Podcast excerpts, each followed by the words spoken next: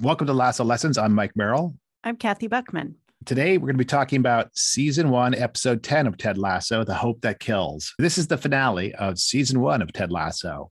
We're going to do a wrap-up show a little later, but Kathy, what do you feel about coming to the end of the season? Do you think we learned a lot about leadership and adult development? Of course we did. We learned many things, and I've been really pleased with the range of stuff we've been able to talk about. This last episode gives us even more important stuff to talk about.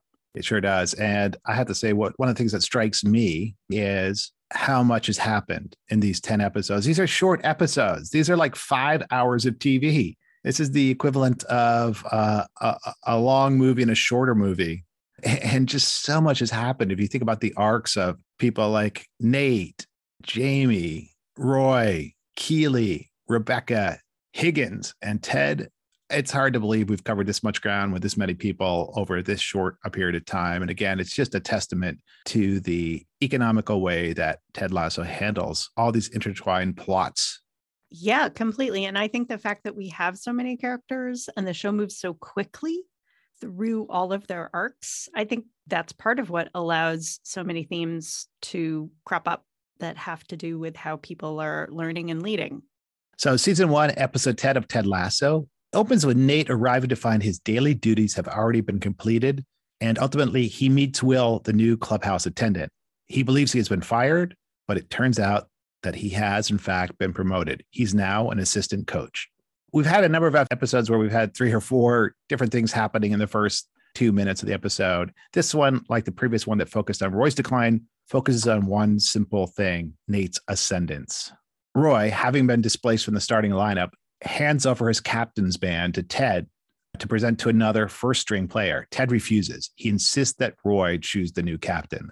Yeah, and this is really in keeping with what we know about Ted. It makes sense that Ted, as an inclusive leader, would want to delegate this kind of thing. In the face of relegation, Ted gathers the team to discuss playing the formidable Manchester City. Nate shows a video of Jamie talking trash about the team and about Ted. In the pub, Ted and Coach Beard are approached by the standard trio of patrons. He suggests that they have hope, which they find uproarious. May, the barkeep, tells him that it's the hope that kills you. This obviously is where the episode title comes from, and this is a pretty standard saying, very representative of what you could call British pessimism. We'll have a lot to say about optimism and pessimism later. Nate will go on to repeat that the situation is hopeless, to which Ted deploys one of his believe signs. The next morning, Ted visits Rebecca to tell her that he'll understand if she fires him. This new Rebecca tells him of a Dutch saying that every disadvantage has its advantage, and that Ted's unique view on the game should empower him to cause complete and utter confusion. This advice inspires Ted to poll his players for trick plays or elaborate set pieces, as Coach Beard tells them they are called in Britain. As the players provide their fancifully named plays, the theme song to the Harlem Globetrotters plays behind. I love this scene, and it sort of makes me wonder if whiteboards are used this much by sports teams. I'm guessing that they are, and that's another thing that the business world and the sports world have in common is a fondness for whiteboards. I'm just going to speculate as well. I actually think I saw whiteboards, especially with magnetic pieces on them, as are shown here, in the sports world long before they were common in the standard business environment, although in the startups I worked in, they have been around from the beginning, very much part of the startup and the tech world experience. Jamie is approached by a fan in a barbershop, of course, who shows him a video of Ted, who only speaks well of Jamie and says that he is always rooting for him. It should be noted that Jamie, himself not aware of Rebecca's previous machinations, believes that it was Ted who got him returned to Man City. The fan encourages Jamie to see this as a mind game. Yeah, we've seen this fan before. Did you recognize him? No. Who is he? He was on the airplane with Ted and Coach Beard. This seems to be the role this particular character plays, is puncturing people's illusions. He was the person who told Ted that he was completely crazy for coming to the UK to coach. In his confusion, I think we can call it a common feeling for Jamie, he turns up at Keely's place only to find Roy opening the door. Keely tells him that Ted does like him and that not everyone in Jamie's life is out to get him. Now it's the evening of the game. We see the crowd in the stands, Rupert and Bex at home, the fans at the pub. In the locker room, Roy presents Isaac with the captain's band. Ted tells them that he's none too crazy about the phrase, "It's the hope that kills you." He believes in hope. He tells them he believes in believe. He asks them, "Do you believe in miracles?" When Nate asks, Beard tells Nate that this is from film and real life. And the reference seems to be from the famous U.S. win over the Soviet hockey team in the 1980 Winter Olympics in Lake Placid, New York. The announcer, Al Michaels, asked the viewers, "Do you believe in miracles?" And in the following years, this became a model for sports teams throughout the U.S. And it was later made into a movie starring Kurt Russell as the team's coach. As the match starts, Jamie gets out ahead of the defense, but ignores a teammate on the wing and takes an ill-advised shot that Richmond's goalkeeper, Zorro, stops easily. Classic selfish Jamie. Richmond earns a corner kick, and encouraged by Nate, Ted calls for the Sandman. Danny Rojas' trick play. It's close, but saved by Man City's keeper. At halftime, the score is tied at 0-0. Ted starts Roy in the second half. Early on, Man City scores on a penalty kick. Jamie breaks away again, only to be run down by Roy, who stops him, but in doing so seriously hurts his knee. He is forced to leave the pitch, the crowd once again chanting for him, perhaps for the last time. Soon thereafter, we find out that Crystal Palace has won their game 6-0, meaning that Richmond only has to tie to elude relegation. Ted, long overtly against ties, embraces this possibility. After a foul, Isaac, the captain in Roy's stead, calls for the Lasso Special. The players line up as if they were an American football team, much to Man City's surprise and confusion. The play results in Sam with the ball and a perfect pass to Danny, who scores on a beautiful bicycle kick. Cristo Fernandez, who plays Danny, was actually a teenager playing in the Mexican professional development leagues when he injured his knee and turned to acting. Oh, so interesting, because he enters the series as a player with a hurt knee. Yeah, he does. After this goal, deep into injury time, Jamie once again breaks free. And this time, Jamie makes the pass and his teammate scores. On his way from the presser afterwards, Ted sees Jamie seemingly alone, but then realizes he is with his father, who's dressing him down for making the extra pass. With the believe sign as a backdrop, Ted praises his team for their effort. They may have lost the game, he tells them, but they have succeeded nonetheless. As Marcus Mumford's version of "You'll Never Walk Alone" plays under the scene, he tells them that while they are all sad, there's something worse, being sad and alone, and none of them are alone. Yeah. We're going to talk about the speech that Ted gives here a little bit later. We now see Coach Beard deliver a note from Ted to Jamie. "Way to make that extra pass," is all it says. And a toy soldier is in the envelope to boot. A reminder that Ted will always be there. In the last scene of the season, Ted offers his resignation to Rebecca. Rebecca refuses, and Ted already starts planning for his relegated team to be promoted to the Premier League and even win it all. The episode ends on a final shot that I think we have to discuss. I have to say, I didn't love it. Having accepted Rebecca's offer of water, Ted takes a big gulp and, surprised by the carbonation, spits it out, spraying Rebecca. And the final shot is one of Rebecca's drenched face. They've certainly have switched out the lighting. I think they've even switched the lenses on the camera here to highlight the droplets on her face and to distort her face. And this, I guess it's supposed to be funny, but this seems humiliating. To give it its due, this is clearly another fish out of water moment. Ted does not expect bubbles in his water, but in the logic of the show, it's easy to see this as a sort of delayed payback for Rebecca's scheming. You know, Ted was so understanding and so forgiving, and this almost seems a little bit like payback, and not consciously, but somehow, I don't know. Like a Freudian slip? Maybe. Here's why I would call it a Freudian slip. The Freudian slip is when you do something you didn't think you consciously wanted to do, but expresses some kind of unconscious desire. I guess you actually could read it that way, that this is Ted sort of revenging himself on Rebecca. I don't know. I agree with you. I do not like the ending. I mean, I know this show has a lot of physical comedy, so the spit take, as this is called, is fair game. And there was a notable spit take in the pilot. The very first press conference that Ted attends on his first day at FC Richmond, he takes a sip of water, gets surprised by the carbonation, and spits it right back out. So maybe this is sort of bookending that. But I agree. I feel like it's a little bit of a sour note, and it definitely raises the question about whether Ted is actually trying to leave Rebecca in a one-down position. I had forgotten about that. So yeah, that's a very similar scene. Again, if we think about the logic of the show, what it might be suggesting is that while Rebecca has changed dramatically, she has given up her vengeance plot to actually support the team and want to make the team better. Ted, on the other hand, how much has he changed, really? He has released himself and his wife from their marriage, but has he changed enough? I think that's perhaps what we're being set up for in the second season. Maybe there's something more that Ted has to undertake before we can feel that he has fully come around.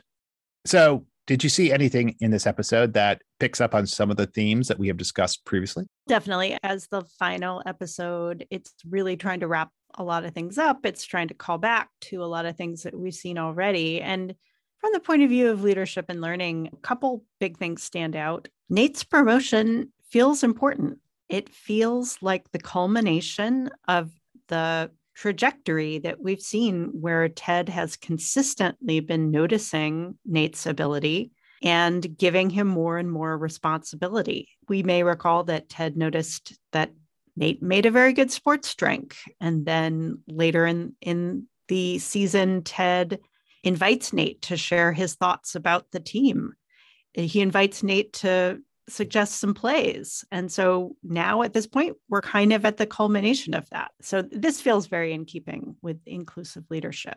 So it's a culmination of Nate's arc as sort of a growing leader. And that's also, as you're pointing out, a suggestion had Ted's an inclusive leader. Like he recognized Nate, who was the kit keeper, as potentially something much more. And that has come forward in the show. We also see a callback to one of the things leaders need to do, motivating the team. And previously, we had talked about the range of options that a leader has, including praise and negative reinforcement and anger and inspiring the team. So when Nate shows everybody the video of Jamie trash talking, this is clearly one of those reinforcement moments that's supposed to pull the team together. We also see a scene where the coaching philosophy here, which is Ted's leadership philosophy, this John Wooden approach, there's a scene where Ted really makes the connection between fatherhood and being a coach really explicit. I think he's doing some kind of video call with his son. That would be, of course, Apple's FaceTime. And he says very directly that he is trying to be a father to the players at Richmond. Yeah, this is interesting because we know that he lost his father at a young age, as he revealed in the darts competition he had with Rupert in a previous episode. We have speculated a little bit that he is trying to play the role in the life of his players that he did not have at their age. Exactly. And then I think the final callback I'll mention is we talked about how leaders need to influence others, but they also need to balance that with the willingness to be influenced by others. There's been this long campaign, at least over the last few episodes, of Nate and Coach Beard trying to get Ted to really engage on what relegation is and what it means. Which culminates in Coach Beard's explosion in the pub, you'll remember, where he calls Ted selfish for putting Roy's feelings above the team's results. And this is really the episode where that finally sinks in. And Ted starts asking some curious questions about relegation to really understand it. So we see him as a leader accepting that influence. And how about any new themes that you see?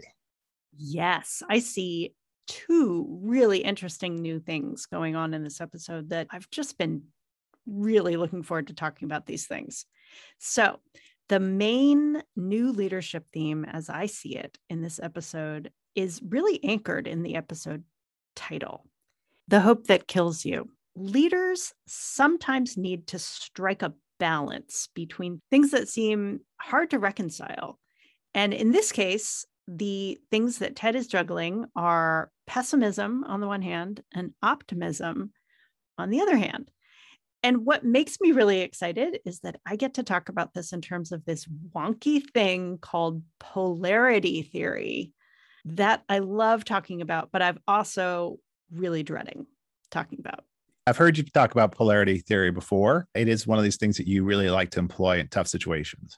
Yeah, I think it's a powerful framework. Unfortunately, you can sound crazy when you try to describe the framework itself. Oh, this ought to be good then. Yeah. I mean, it's the kind of thing where, okay, you and I are old enough to remember Don Rumsfeld, and he was famously mocked for trying to describe out loud a 2x2 matrix on television. Do you remember this? The known knowns, the known unknowns.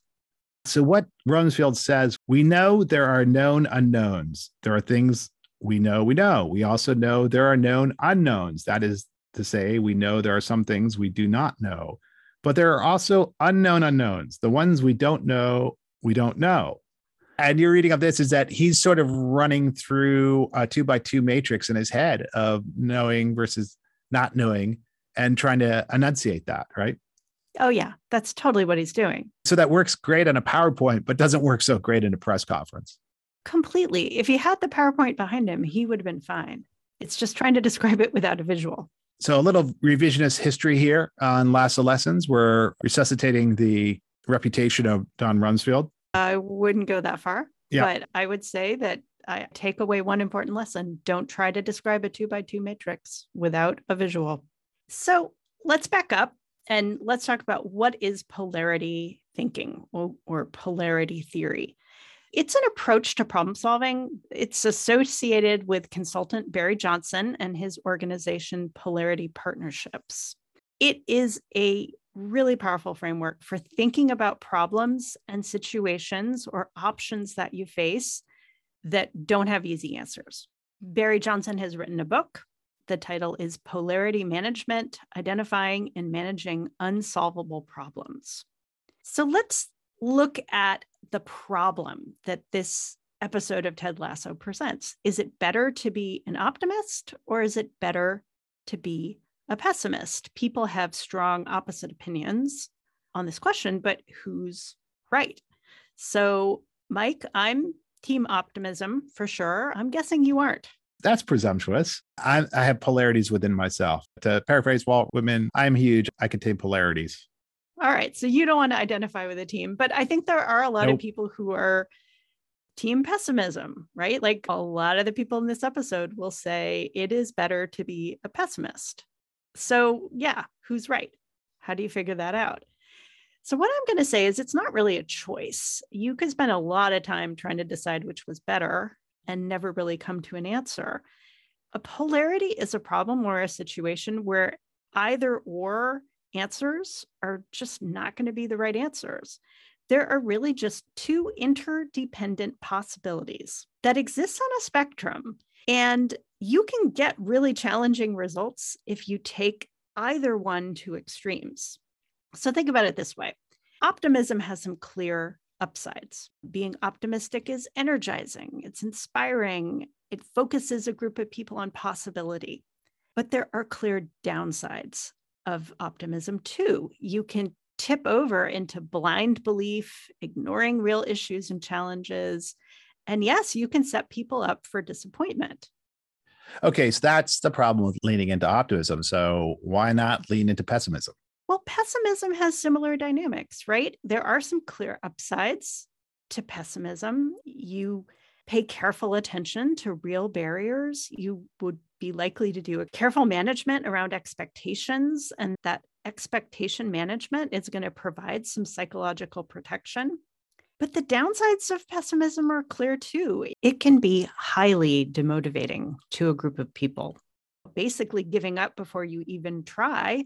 So it cuts off the possibility of an outlier or a really special scenario that numerically doesn't look likely. What I'm really saying is that if you think about the upsides and downsides of both ends of this spectrum, Ted and the British fans are just really focused on different quadrants of this polarity. The fans are really much more worried about the downsides of optimism. So they tolerate the downsides of pessimism. And Ted is really the reverse. He worries so much about the downsides of pessimism that he almost entirely focuses his attention on the upsides of optimism. Do I sound like Donald Rumsfeld yet? A little, maybe. All right, well, I'm going to keep going. We're going to get that classic answer. It depends. It really depends. And so when you're managing a polarity, like the one we're looking at here, what you really need to do is pick the spot along the spectrum from optimism to pessimism that's going to provide you with the most upside in the current situation that you're facing. And you also need to have in mind what you're going to pay attention to that will tell you that you're leaning too far in the direction you've chosen to lead into. So if you start seeing too much downside, then you really need to shift. And if you're a leader, that's what your job is basically, is to figure out where on that spectrum you want to move the group and what you're going to pay attention to and how you're going to know when it's time to shift. Is this maybe what Keely and Rebecca are talking about in the stands before the game? Yeah, absolutely. Rebecca and Keely have a pretty direct conversation about the optimism versus pessimism polarity. Keely says very directly, I've never really cared that much about football. And now that I'm starting to care more, I realize that it's kind of painful. This is really the dilemma of having a sports team that you follow and that you care about, is that it can be psychologically painful to care. But the upside is that winning can be really transcendent and, you know, a really fantastic experience. I think we know where Ted stands pretty firmly. You know, he gives that final locker room speech asking, do you believe in miracles? He's way out there at the end of the whole optimism spectrum. I would note, though, and I think this is really important, that there is a darker side to Ted. We've seen him struggle throughout the series with drinking, I would argue, and with panic attacks. And maybe there's something about embracing anything, even optimism at its extremes, that you pay a price for. I think that's exactly what polarity thinking would predict, is there's a real cost that comes with anchoring yourself really firmly in any one of these quadrants, because you're going to suffer the downsides of the thing that you're leaning into, and you're going to have a real blind spot, which is the upside of the thing that you're not considering. So this is why I think that the "Do you believe in miracles?" locker room speech that Ted gives is quite important, because it's hard to argue that that isn't fundamentally the coach's job. The coach's job is to make the team feel like they can do anything and to send them out onto the pitch feeling like this is a thing they can do. It's not really a moment for bald realism. That's the magic of the believe sign, is to say, hey, anything could happen. We don't have a crystal ball. We could win. But I agree. I think there probably are consequences for Ted in maintaining and believing in this stance that he's taking on behalf of the team. He may be shading into a kind of, the cost for him may be in terms of his own letdowns and the things that he can't show the team that he feels. So that's polarities. And I think you said you had a second big theme that you were really excited to talk about. Yes. Okay. So the second big theme here is strategic thinking. I think any business writing or journal will tell you that one of the domains that really belongs to leaders within any business organization is to set strategy. As a leader, you're expected to be able to think strategically. Well, what does this really mean? It's kind of, what is your organization and how are you going to be successful? I've always found it interesting that the big strategic choices in business are often framed in terms that sound like sports. So, you know, one of the famous phrases is, strategy is about where to play and how to win. Leaders have to think about what their competitive advantage is. They have to think about the competition that's out there and figure out what's going to give them an edge over the competition. There are some frameworks for strategic thinking, obviously. You know, you can fill whole books with strategic thinking frameworks, but there is one that I think is relevant for talking about what we're seeing happening in this particular episode of Ted Lasso.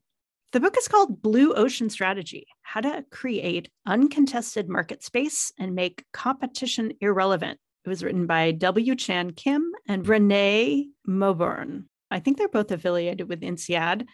In that book, Blue Ocean Strategy, the suggestion is that leaders can actually try to avoid direct competition by playing a game that other companies aren't even playing. And that strikes me as, yeah, that's pretty much what Ted ends up doing. So Blue Ocean Strategy is something that's was made popular maybe about a decade ago. The focus in strategic thinking has largely been on two factors. One is which either differentiate yourself significantly from the competition so you can charge a reasonable or even a premium price, or become a low price leader by cutting costs and then compete on price.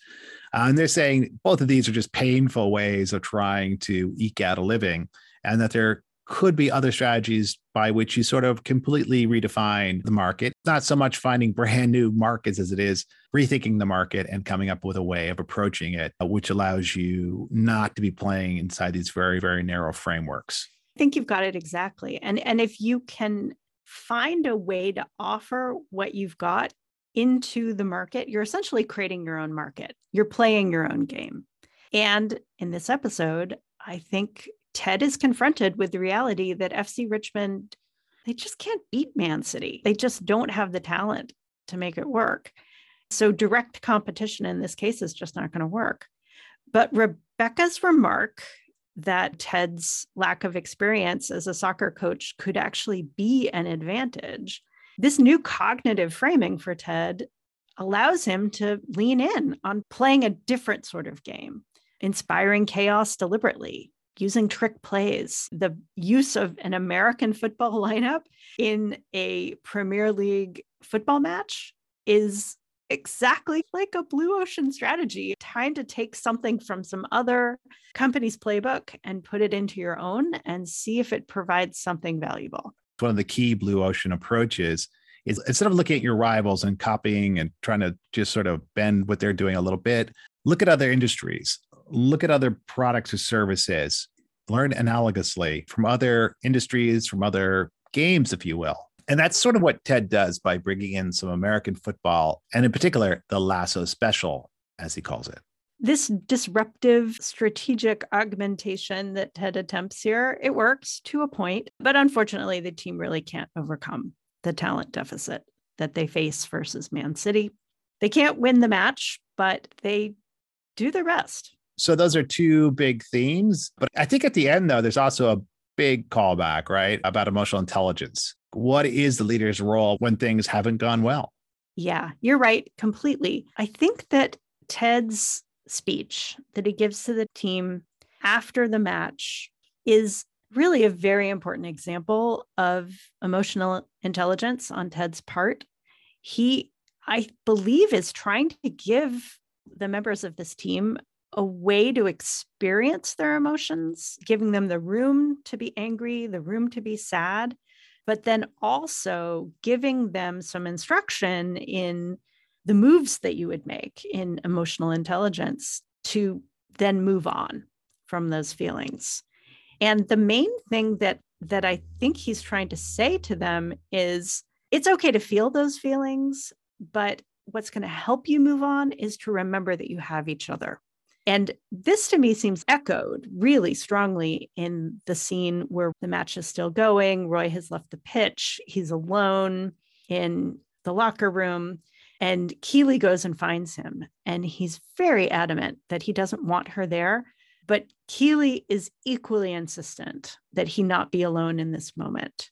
This, I think, is a really important part of emotional intelligence, understanding that the emotions that you have, at least when they're shared with others, that those people can be a resource to you in getting through something that feels very difficult.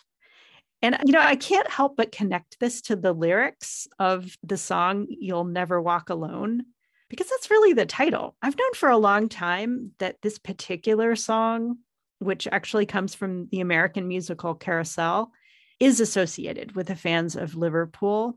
They sing it as an anthem. And I think that's kind of the point, is that if you join a legion of fans, you have a group of people who will feel what you feel. And you'll never walk alone through those feelings. There'll always be someone there to support you. Yeah, there's a pub just down the hill from where we live that has a giant You'll Never Walk Alone banner out front. It's a bar where the fans of Liverpool gather, of which there are many here in San Francisco because there is a large contingent of people from everywhere, including Britain. I am a bit of a sci-fi nerd. This song is used in the famous British sci-fi novel, The Hitchhiker's Guide to the Galaxy. That's where I first encountered it, but it really is sort of a nice sentiment. And I think it leads us very clearly into what at the end of this episode, we can say that Ted has accomplished. In usual sports estimation terms, he has not accomplished much. His team has been relegated. They've been demoted from the Premier League to the lower level Championship League. But I think on the emotional side of things, on the team building side, he really has accomplished quite a lot. You may recall that in the pilot, we meet their previous coach, who was a bit of a bully. And you may also recall that Jamie and his side pricks were bullying Nate in the first couple episodes, a team that was just rife with bullying and with unrealized talent has been transformed into a truly united group of people that are supporting each other. Speaking of optimism, Ted, when he hears that Rebecca is not going to fire him, is not going to accept his resignation, Ted says, great, we'll get promoted and we'll win it all. Yeah, that's Ted. And that's the power of optimism. If you lean into it, you're always up for the next challenge. You wonder about realism as a potential as a potential strategy amongst us all. I think that's great. I think that is season 1, episode 10 of Ted Lasso, The Hope That Kills You. It's been quite a season. We've come a long way. What's amazing is the arc of the season is a failing team. And yet, as Ted said, there's been success. We've seen Rebecca forego her vengeance plot to embrace actually improving her team. We've seen Higgins stand up for himself and become a more confident manager. We've seen Jamie actually pass the ball. Roy, he apparently won't be playing football, has learned to see himself as something besides a footballer. And Keely has broken out from being somebody who, as she said, was famous for being almost famous to having a budding social media career and even being named head of marketing by Rebecca for the team. Rupert is still Rupert, but every show needs an antagonist. The arc here has been one of loss, but of incredible gain across the board otherwise. I think so. If you wanted to create a show to show us that winning isn't everything, I think that's what season 1 does. John Wooden would be proud. Indeed. So that is season 1, episode 10, the season finale of the first season of Lasso Lessons. And we will be coming back with season 2. We're going to take a break. We're probably going to provide you a few little interstitial episodes, summing up what we've learned and maybe a few other things as well. So we hope you'll join us for those, and we hope you'll join us in the new year for season 2 of Ted Lasso. Please do follow us wherever you get your podcasts. If you've made it this far, thank you for listening. We're looking forward to season 2.